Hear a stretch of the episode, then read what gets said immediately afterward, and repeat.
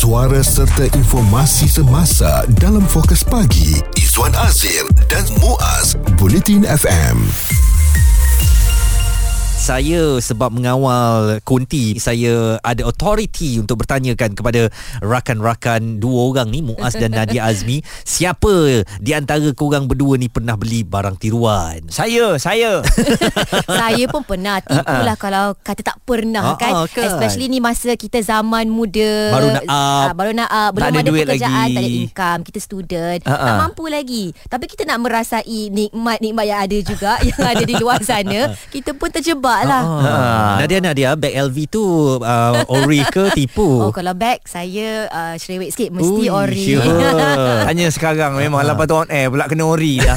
Takkan kita Yang nak mengaku kita, tiruan. kita beli sendiri ya. Ah, Tak ni kita- perlu bergantung kepada orang lain lah. Okey dan uh, kalau ditanya kepada saya saya ada pengalaman dulu uh, waktu saya saya ingat lagi itu pengalaman first and last lah Ha. saya beli baju Oh. Oakley masa tu Hmm. uh, baju t- zaman tu t-shirt t-shirt Oakley ni tengah popular Hmm. saya beli kat Petaling Street Hmm. uh, jadi bila beli tu satu dah lah masa saya nak beli baru bertanya dah kena sergah lepas tu dah dipaksa pula beli waktu tu lah Hmm. uh, saya jadi takut jadi saya belilah walaupun saiz L bila saya pakai tu besar Oh, oh. lepas tu kualitinya pun biasa-biasa je tapi lepas tu memang saya terus ban saya takut lah nak pergi Petaling Street sebab dia tak boleh tanya kena kalau nak jalan tu pastikan jalan tengah-tengah jalan Mm-mm. anda masuk kiri sikit je dah kena tarik dah Oh. Betul. Ah. Dan sebenarnya bercakap tentang Petaling Street ya, ianya memang diiktiraf sebagai salah satu 33 lokasi di dunia yang menjadi syurga menjual barangan cetak rompak dan pelbagai produk berjenama terkemuka tiruan selain lokasi di China, Vietnam, India, Filipina dan beberapa negara lain. Pendedahan itu dibuat oleh pejabat wakil perdagangan Amerika Syarikat dalam satu kajian semula pasaran terkenal 2022 baru-baru ini terhadap lokasi pelancongan terkemuka di Jalan Petaling, Kuala Lumpur sekaligus memberikan imej negatif kepada negara. Selain Jalan Petaling, uh, 33 kawasan iaitu pasaran fizikal dan 39 pasaran dalam talian online di 18 buah negara lain turut disenaraikan bukan sahaja uh, Jalan uh, Petaling. Antara mm-hmm. yang tersenarai, okey, kita ada Mexico, Indonesia, mm-hmm. uh, China pun ada India dan juga Filipina. Ini Okey. kalau kita pergi Bangkok ni kita biasa ni MBK Center. Ha, tu saya nak cakap tu saya pernah pergi MBK Center dan juga Mangga Dua Market yang tempat yang memang saya pergi lebih kurang sama je macam Petaling Street cuma mereka ni ataupun tempat tu di dalam mall. Ah. Jadi bila tengok kawasan-kawasan ini apa yang mereka jual yang pertama adalah jam tangan mewah Hmm. ramai orang cari lepas tu beg tangan, dompet, cermin mata hitam dan juga ah, lepas tu barulah barangan-barangan mewah yang lain. Ini semua berpunca sebab apa tahu? Hmm. Peer pressure macam hmm. Muaz cerita tadi. Mm-mm. Uh, kawan-kawan kita akan tanya, "Oh, brand apa tu?" Ya. akan tengok jenguk-jenguk jejeling. Uh, so kita rasa tekanan daripada uh, orang sekeliling, Mm-mm. media sosial yang membuatkan kita ada keinginan untuk membeli barangan berjenama walaupun sebenarnya tak mampu. Okey, dan kalau kita bercakap tentang uh, barangan tiruan ni memang tadi saya kata sinonim dengan Petaling Street. Masalahnya ya, kenapa kita suka pergi Petaling Street walaupun keadaan di situ sangat bahaya ya? Mm-mm. Penuh dengan tonto yang memegang Hmm. walkie-talkie di Gangster, mana-mana eh? sahaja eh untuk kita dapatkan barangan dia macam tengok betul ke kita ni bukan pungat kuasa, Ya. betul ke kita ni nak beli secara serius dengan dia.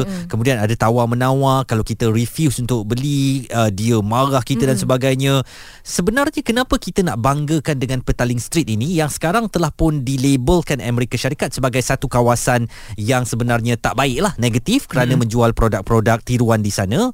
Apakah Petaling Street ini sebenarnya perlu dikekalkan ataupun kita rombak Petaling Street menjadi satu kawasan membeli belah yang lebih halal sifatnya Ya. iaitu barangan-barangan tulen dan Sa- original. Saya lihat uh, dia dalam Petaling Street tu di hadapan je gerai-gerai yang dibuka tu uh, mungkin ada jual barangan-barangan tiruan eh Hmm. dikatakan barangan tiruan tapi di belakangnya adalah kedai-kedai yang betul Zuan ada Betul. kedai makan Hmm. Ah, betul. uh, kan kedai-kedai jual macam-macam yang barang lain jadi sebab tu saya rasa Petaling Street ni dari dulu sampai sekarang masih lagi wujud dan merupakan salah satu tempat yang wajib untuk pelancong daripada luar datang Betul. Ia menjadi satu landmark Hmm. terkenal di Kuala Lumpur sebenarnya dan menjadi satu tourist attraction dan boleh mampu menjana pendapatan lah untuk ekonomi negara kita. Jadi mungkin boleh dirombak semula, boleh dilihat semula apa yang dijual, barangan yang dijual dan uh, monitoring, pemantauan yang uh, sena- senantiasa uh, dilakukan boleh dipastikan untuk berlaku lah. Isu terkini dan berita semasa hanya bersama Izwan Azir dan Muaz Bulletin FM. Pastinya ada di antara kita ni yang kadang-kadang terpaksa membeli barangan uh, tiruan tiruan oleh kerana harganya yang jauh lebih murah ataupun saja-saja beri uh, beli barang tiruan itu oleh kerana nak menunjuk-nunjuk kepada rakan-rakan yang lain dan tak nak rasalah uh, diri ni dipinggirkan. Tapi itulah ya, kalau kita dah tak mampu, kenapa kita masih nak menunjukkan seolah-olah kita mampu pakai barangan yang branded ini?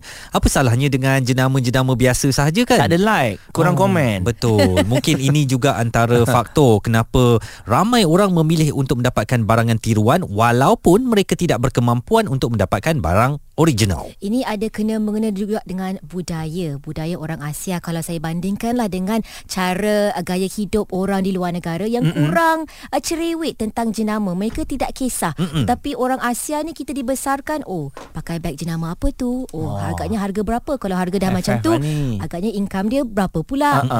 Ha kita buat uh, sibuk lah orang kita analisa body yang kan? sebegitu. Ha. kita nak bersama dengan Tuan Hamzah Mahadi. Beliau adalah ketua Seksyen Harta Intelek Kementerian Perdagangan Dalam Negeri KPDN. Uh, Tuan Hamzah katanya Amerika melabelkan Petaling Street sebagai satu lokasi negatif lah yang uh, menjual barang-barangan tiruan. Kenapa agaknya operasi di uh, Petaling Street tu masih terus berlangsung dengan aman dan damainya seperti tak ada apa-apa eh? Petaling Street ni uh, ada sebahagian daripada uh, tourist attraction lah. Uh-huh. Maknanya pelancong-pelancong biasanya gemar untuk uh, berkunjung ke sana disebabkan oleh uh, uh, barang-barang yang tiruan yang dijual. Namun uh, kalau kita lihat sebenarnya kita uh, di uh, bahagian penguasaan uh, KPDN ini telah banyak mengadakan pemantauan dan juga tindakan-tindakan penguasaan di sana. Uh-huh. Uh, walau bagaimanapun disebabkan oleh demand yang tinggi daripada uh, pengguna ataupun daripada pengunjung-pengunjung di sana menyebabkan masih lagi uh, peniaga-peniaga ini mengambil risiko untuk menawarkan barang-barang keluar di sana.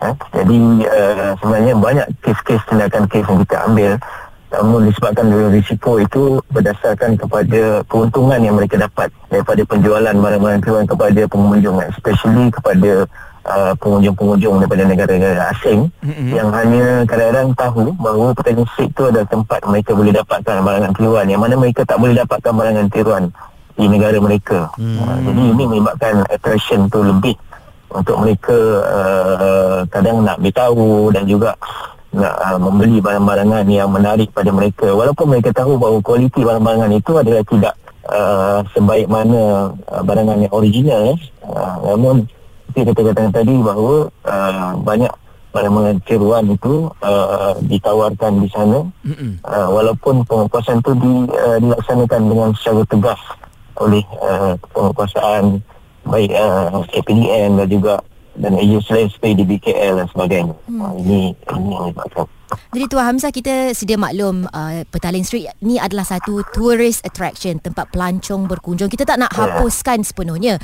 Apakah uh, option yang ada oleh pihak berkuasa untuk mengurangkan penjualan barangan uh, tiruan di Petaling Street ini? Kita juga uh, dekat masa ni kita berbincang dengan uh, Kementerian uh, uh, pelancongan untuk kita nak uh, menjenamakan semula uh, pertalian set tu dengan uh, satu tempat yang boleh menawarkan produk-produk uh, tempatan uh, yang original dan juga produk-produk yang mananya uh, mampu menampilkan imej uh, kerajaan uh, Malaysia sebagai pengeluar kepada produk-produk tertentu. Contohnya produk-produk tradisional uh, produk-produk yang uh, uh, yang mempunyai niche uh, kepada uh, negara kita Malaysia masyarakat kita. Namun uh, ada masanya dia menyebabkan keuntungan itu agak berbeza dengan penjualan barangan tiruan yang hmm. menyebabkan hmm. peniaga masih lagi memilih untuk nak uh, menawarkan barang-barang tiruan yang mana keuntungannya memang uh, berlipat ganda daripada uh, penawaran barang-barang yang original ataupun yang tidak mempunyai jenama-jenama yang uh, sangat terkenal. Contohnya kita memiliki jenama-jenama Malaysia yang tersendiri yang mana kita boleh jenamakan untuk kita tawarkan kepada pengunjung-pengunjung ataupun uh, mana-mana turis yang datang ke Petaling Street. Yang ini kita uh, kebanyakan kita sentiasa berusaha untuk uh, kita lihat untuk uh, uh, kita mengadakan uh, perbincangan juga dengan association even di Petaling Street mempunyai uh, apa persatuan-persatuan peniaga eh? mereka uh, yang kita engage hmm. untuk kita uh, rancakkan perniagaan tu dengan sesuatu perniagaan yang beretika dan mematuhi undang-undang dan mereka juga uh, selepas kita bekerjasama ada peniaga-peniaga yang telah mengubah perniagaan mereka daripada menawarkan barangan tiruan kepada uh, produk-produk yang uh, tidak uh, menawarkan uh, uh, barangan jenama tiruan sebaliknya menawarkan barang-barangan yang uh, yang memiliki imej uh, negara kita sendiri. Kita tidak menawarkan street itu tidak semata-mata menawarkan berkaitan dengan barang tiruan saja tetapi sebaliknya menawarkan barang-barangan yang uh, yang uh, memiliki imej tertentu dan juga produk-produk yang uh, yang boleh tidak dikaitkan dengan barangan tiruan itu sendiri. Alright. Fokus pagi Izwan Azir dan Muaz komited memberikan anda berita dan info terkini Bulletin FM sedang bercakap tentang barangan tiruan dan cetak rompak lebih jadi pilihan masyarakat kita dan kita masih lagi dengan Ketua Seksyen Harta Intelek Kementerian Perdagangan Dalam Negeri KPDN Tuan Hamzah Mahadi. Tuan, ah, dari segi hukuman yang dikenakan kepada mereka yang menjual barangan tiruan ni bagaimana agaknya? Adakah berat sehingga mereka berani melakukannya beberapa kali? Hari Isnin kena serbu, hari Jumaat dah jual balik. Sebenarnya uh, memang memang agak berat sebenarnya hukuman yang boleh dikenakan terhadap peniaga-peniaga yang menjual barangan tiruan. Uh, bagi setiap barangan yang dijual, uh, mereka boleh dikenakan uh, uh, denda sehingga uh, RM10,000 ataupun uh, 3 tahun penjara. Hmm. Uh, maknanya kalau ada 10 barangan, uh, 10 uh, ribu kali dengan 10. Oh, okey. Maksud lebih kurang uh, ya boleh jadi sehingga uh, ribu kan mm-hmm. uh, maksimum denda. Yeah. Uh, namun begitu kita uh, uh, cuba uh, kadang-kadang ada masa kita educate uh, uh, peniaga ni. Mana-mana kadang ada setengah tu yang kita buat pemeriksaan sehingga mereka menukar perniagaan mereka. Mm. Eh? Kita beri uh, amalan manusia yang secukupnya sebelum ini dan kalau mereka bertindak masih lagi tidak macam undang-undang maka kita boleh ambil tindakan dan kita akan uh, hingga boleh menangkap mereka dan membawa mereka uh, uh, dan mendakwa mereka di mahkamah. Baik. Uh, yang mana sangat detail. Okay. Dan juga bagi syndicated ataupun uh, peniaga yang kadang-kadang ada sindiket yang uh, yang terancang, kita boleh juga boleh uh, mengambil tindakan di bawah uh, akta pengubahan haram. Yang mana kita boleh lucutkan uh, harta mereka dan juga kita boleh sita dan juga bekukan akaun mereka uh, yang mana kita lihat dari segi itu sangat detail yang mana peniaga ini sangat terkesan sekiranya akaun mereka ini dibekukan sehingga mereka tidak boleh melakukan apa-apa transaksi bank dan juga harta-harta mereka uh, dilucut uh, hakkan daripada uh, apa yang mereka ada Uh, yang melibatkan barangan tiruan ini. Tuan Hamzah Mahadi, Ketua Seksyen Harta Intelek Kementerian Perdagangan Dalam Negeri KPDN. Jadi kita nak dengarkan juga apa kata orang ramai tentang pembelian barangan tiruan. Saya prefer beli barang yang original lah. Ha, antara sebab dia kualiti jauh lebih baik walaupun mahal. And saya nak kata berduit sangat pun tak adalah juga. Tapi saya akan saving kalau nakkan sesuatu barang tu. Dan saya akan pastikan saya beli juga barang original yang saya nak. Saya lebih prefer kepada barang original. Sebab barang original ni dia tahan lama dan juga boleh pakailah dengan selesa. Bagi saya kalau barang tu macam barang elektronik, saya prefer barang original. Tapi kalau um, untuk kegunaan harian yang tak ada masalah, tak ada expired date, contoh macam baju ke, saya tak ada masalah untuk pakai kopi ori. Sebab saya rasa kopi ori ataupun original untuk benda yang kita pakai tu sama je. Tapi saya fikir Muaz dan Nadia apabila kita menggunakan barangan tiruan ini hanya untuk mendapatkan jenama, tahap pemikiran kita ni sebenarnya belum begitu matang eh. Mm-mm. Saya rasa lah sebab sebenarnya nak pakai apa-apa barang pun pakai aje lah tak kisah kepada jenama tu kan. Mm-mm. Tetapi kita sanggup beli barang yang tiruan hanya untuk menampakkan jenama itu saya rasa kita macam belum matang. Kalau dari segi mentaliti kita kena fikirkan on the other side juga. Uh, dari pergi, uh, daripada segi kebajikan uh, peniaga itu hmm. merugikan peniaga disebabkan kita yang membeli barangan tiruan. Hmm. Kita kena fikir daripada segi semua pihak lah.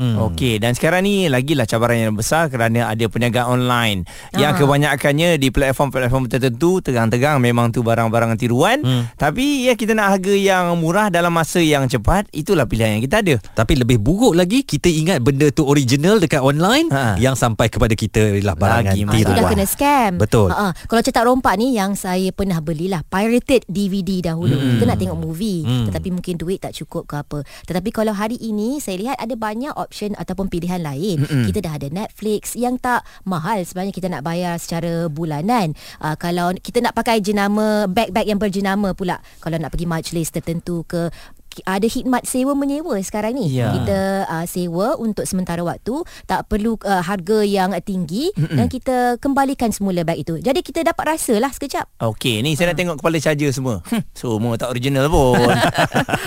Pendapat, komen serta perbincangan fokus pagi Izwan Azir dan Muaz Bulletin FM. Kami baru balik daripada Padang Besar itu hmm. Kat sana memang banyak sangat jual jersey hmm. Yang dikatakan uh, grade AAA Wah. Ah, Kadang-kadang kita keliru Grade AAA ni Ah, maksudnya? uh, Maksudnya dia original ataupun uh, tidak Dan satu lagi Ambo berkesempatan lah Oh. Ke Wakacei Ha, ha. Bulan Disember tahun lalu Aha. Oh kat situ pun Bukan main juga Barang-barang dia Yang grade AA Atau AAA Ha, ha. Yang memang AAA. memukau mata kita lah ya Wow. Harga cukup murah Barang tu tak nampak macam tiruan langsung Ha, ha. Dan kita boleh dapatkan Di Wakaf Cik Ye AAA. Kalau dulu saya selalu juga beli wallet hmm. dekat uh, Petaling Street. Oh. Masa student lah, masa muda student. Jadi yang berjenama kawan saya memang ingat itu memang betul uh, adalah yang original tetapi sebenarnya bukan. So uh, kawan saya dia bagi tahu ini bergantung kepada si pemakai. Betul. Kalau kita boleh menggunakan satu barang itu dengan uh, keyakinan yang tinggi, memang orang lihat dia ingat itu adalah yang original. Saya saya bukan pernah- nak kondon, bukan Ah, ah. nak menggalakkan Ah, uh, perkara ini. Betul. Tetapi itu adalah realitinya. Sebenarnya kejadian sama pernah berlaku pada saya eh. Saya tak tahu pun benda tu branded. Seriously saya tak tahu. Cuma jam tu cantik pada usia saya muda masa tu baru lepas SPM bukanlah ma- ma- ma- dah bekerja dekat TV3 uh, tetapi baru tahu ni? baru bermula. Ah. Saya tak tahu serius.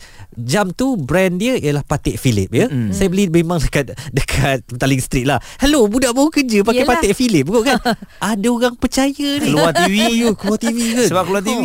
Oh, pakai Patek Philippe Weh dia beli kat mana tu Tata dia beli kat Singapura Kat Ha. Singapura harga murah kan Jadi saya macam Barulah saya tahu Rupanya Patek Philippe tu Hebat lah Memang tak terpakai lah oleh, Hmm, oleh harga kita kan range dia memang out of this world.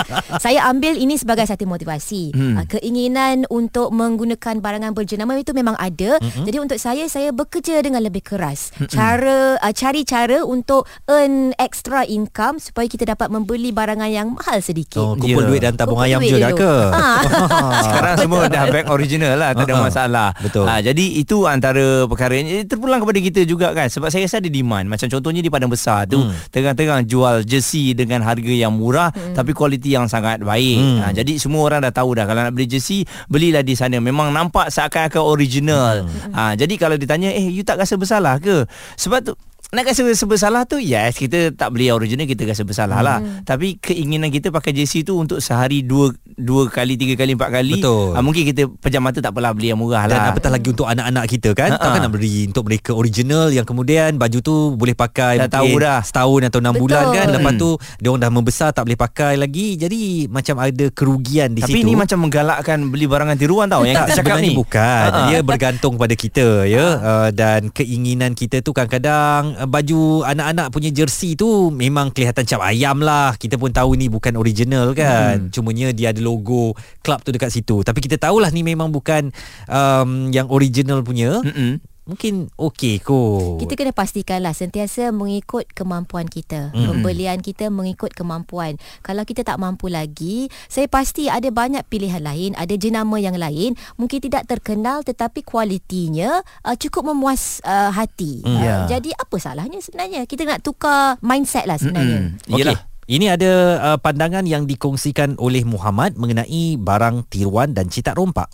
Kita tidak mahu apa dia peniaga ni uh, mengambil kesempatan menjual barangan uh, tiruan dijual dengan harga yang original kerana merugikan kepada pengguna juga. Dan masa sama juga pihak kementerian untuk melindungi uh, pihak industri lah menjaga kepentingan pemilik harta intelek supaya pemilik harta intelek ini dapat menjana pendapatan dan perniagaan. Jika tidak diberi perlindungan akan menjaskan pemilik harta intelek Okey, kita semua sedia tahu dan juga sedia maklum bahawa negara China juga menjadi negara nombor satu di dunia dalam penghasilan produk tiruan dan cetak rompak. Kesan aktiviti jualan barang tiruan dan cetak rompak di Malaysia, yang pertama Malaysia berpotensi tersenarai semula dalam watch list dan kemudian pelabur tak akan melabur di Malaysia. Pemilik harta intelek uh, tidak yakin deng- untuk berniaga di Malaysia, tak ada kesedaran untuk menghargai hak harta intelek dalam kalangan pengguna dan pendapatan negara tidak akan berkembang. Sebenarnya dalam pada kita suka-suka je pergi shopping dekat Bukit Kayu Hitam, dekat Padang Besar, dekat Petaling Street, Wakaf CA, ianya boleh memberi kesan kepada negara kita. Uh, kita ada ekosistem e-dagang ataupun online platform yang digunakan secara meluas. Jadi aktiviti penjualan barangan tiruan ini sangat uh, aktif berlaku. Uh, kalau di online platform lagi cepat kita boleh membuat transaction uh, jual beli ini. Terutamanya dari negara China sendiri kita dah boleh beli, okey? Suara serta informasi semasa dalam fokus pagi Izwan Azir dan Muaz Bulletin FM.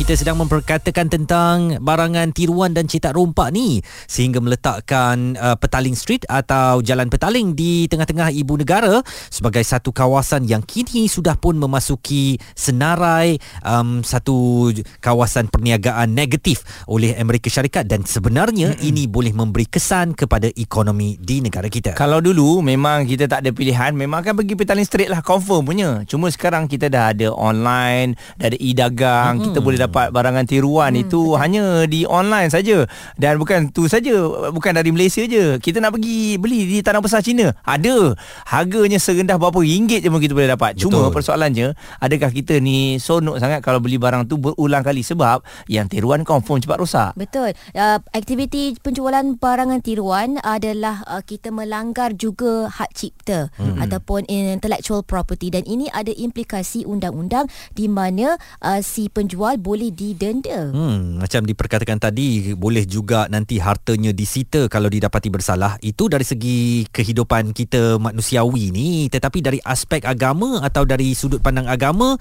sebenarnya mendapatkan barang-barangan tiruan dan ciplak juga ditegah. Kalau kita beli yang tiruan, hak ciptanya hak orang beriman, hak orang Islam dan tuang dia tidak benar tetap tidak boleh.